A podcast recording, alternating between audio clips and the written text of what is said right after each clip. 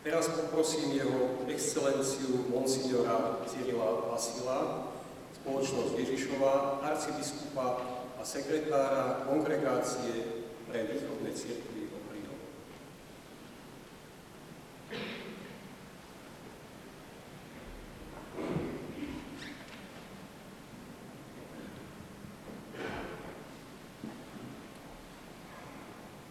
Magnificencia, magnificencie, excelencie, vážení predstaviteľia akademickej obce všetkých stupňov a úradov, ako aj zástupcovia spoločenského života, milí priatelia. Pri slávnostných príhovoroch je neraz ťažkou úlohou správne formulovať dôvod, pre ktorý sa rečníkovi prislúcha, patrí či dovoluje hovoriť. A keď sa vyjasní tento dôvod, následne je potrebné zvoliť ten správny tón, úroveň či formu. A to najmä v prípade, keď sa núka viacero rozmerov vzťahu, ktorý viaže rečníka k predmetu príhovoru. Pokúsim sa teda v prvom rade vysvetliť dôvod, pre ktorý sa dnes odvážujem hovoriť. K inaugurácii rektora Trnavskej univerzity by som sa mohol vyjadriť ako vysokoškolský pedagóg, ktorý tu začínal pedagogickú kariéru a aj preto, že to bola táto alma mater, ktorá mi pre potreby školstva Slovenskej republiky udelila titul profesora. Mohol by som tu hovoriť ako biskup katolíckej cirkvi, ktorý chce verejne pripomenúť a pozitívne oceniť skutočnosť, že štatúty a duch tejto univerzity hovoria o kresťanských princípoch a ktorý by preto chcel vyjadriť prianie, aby sa toto východisko stávalo stále zrejmejším, aby bolo prijímané celou akademickou obcov. Mohol by som hovoriť ako jezuita, keďže táto univerzita ideálne nadvezuje na činnosť slávnej Trnavskej univerzity, založenej ostrihomským arcibiskupom Petrom Pázmáňom a z verejnej spoločnosti Ježišovej. A aj dnes je prítomnosť jezuitov na Teologickej fakulte univerzity jej neodmysliteľnou súčasťou. Mohol by som hovoriť ako bývalý rektor Pápežského východného ústavu v Ríme, na ktorom je profesor Marek Schmidt, hostujúcim profesorom či ako profesor cirkevného práva, ktorý s novým rektorom pripravoval viacero publikácií a konferencií. Ani jeden z týchto dôvodov však sám o sebe nepovažujem za dostatočný na to, aby som si uplatňoval nárok na slovo. A úprimne povedané, ani jeden z týchto motívov, hoď ako postačujúci na pozvanie zo strany organizátorov dnešnej slávnosti, by ma asi neprimel k rozhodnutiu pre dlhú cestu z Ríma. Na prípadné pozvanie motivované ktorýmkoľvek z uvedených dôvodov by som asi odpovedal, že Trnavská univerzita má aj mnoho iných profesorov a odchovancov, že na Slovensku je viacero biskupov či arcibiskupov, ktorí by boli kompetentní hovoriť o kresťanskej výchove, že za jezuitov prislúcha hovoriť revoľným predstavením a nie jednotlivým pátrom, že východný ústav má dnes už nového rektora, a že profesor Schmidt publikoval a spolupracoval s viacerými ďalšími odborníkmi. Prečo sa teda vôbec odvážujem tu vystúpiť? Čo bolo dôvodom pozvania i jeho ochotného prijatia? Je to skutočnosť, že nový rektor Trnavskej univerzity, profesor Marek Šmík, je popri všetkých tituloch spolupráce, kolegiality a odbornej súčinnosti predovšetkým mojim priateľom. Súčasne je však človekom takých osobných a odborných kvalít, že keď som dostal pozvánku a možnosť pozdraviť ho ako nového rektora Trnavskej univerzity, bol som hneď ochotný z Ríma nielen priletieť lietadlom, ale ak by bolo treba, tak prísť aj peši. Som tu totiž z titulu priateľstva k osobe, ale aj z priateľstva k univerzite, ku ktorej mám hlboký vzťah, ako je dobročný spolupracovník i ako jezuita. A pretože je prajem vždy len to najlepšie, teším sa, keď to najlepšie aj dostane.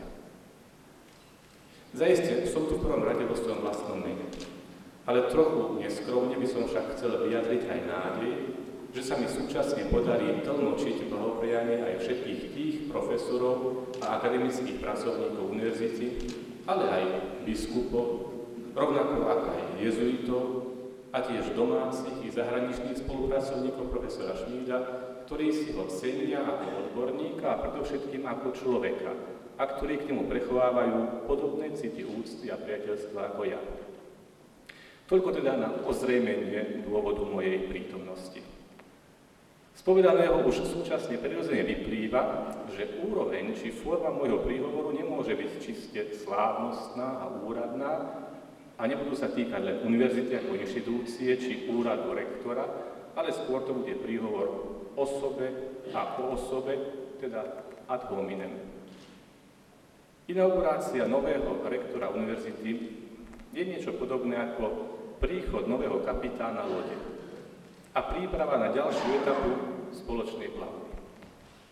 Cestujúci, teda študenti, sú už nalodení, každý vo svojej triede a celá posádka od Kuriča až po kapitánových pobočníkov je na svojich miestach. Skončilo dlhé niekoľkomesačné vyčkávanie v prístave. Ustali debaty námorníkov i dôstojníkov v pokútnych putikách, Prístavní inšpektori už preverili všetky predplavebné procedúry, z admirality prišli jasné smernice. Dnes sa znova zdvíha kotva a mávajúci zástup na móle pozdravuje kapitána celú loď. Cítim sa tak trochu ako plavčík, ktorého poverili, aby pozbieral blahoprajné listy a telegramy. A tak v listujem a čítam tie zaujímavejšie. Tak napríklad, pán kapitán, Pozor na spodné prúdy, najmä teraz pri výjazde zo zálivy. Pravdepodobne už viete, že najnebezpečnejší nie je ani tak ten úsek, kde sa vlny čelia do bielej peny na hrozivo točasých bralách, ale tam, kde sa pod pokojnou hladinou skrývajú záhudné, neustále sa meniace a rozrastajúce korálové útesy. Alebo ďalej. Pán kapitán, dostali sme správu, že pri niektorých ostrovoch domorodci Poprestavovali svetla majákov, aby lode v noci uviedli nesprávny kurz smerom k skalnátom pobrežiu, kde stroskotané ľudia vyrabujú a stroskotánstvo, ktorí by náhodou prežili, chodia naspäť do vln, aby ich tí, ktorí prežili, neudali úradom. Potom tu máme také, také dvojzmyselné. Pán kapitán už sa teší na skoré stretnutie na otvorenom mori. Kanony sú už napité a šable navlúsené. Podpísaný kapitán Flint. No, je pravdou, že už ten podpis s lepkou a skríženými drátmi len potvrdzuje, že v posledných rokoch sa nám opäť rozmohlo pirátstvo. Piráti na malých, rýchlych motorových člnoch, zvlášť okolo Somálska a tiež nedaleko Malajzie, prepadajú aj veľké lode, berú ze súzky posádku ako rukojemníkov a žiadajú nehorázne výkupné či výpalné, no a tak ďalej.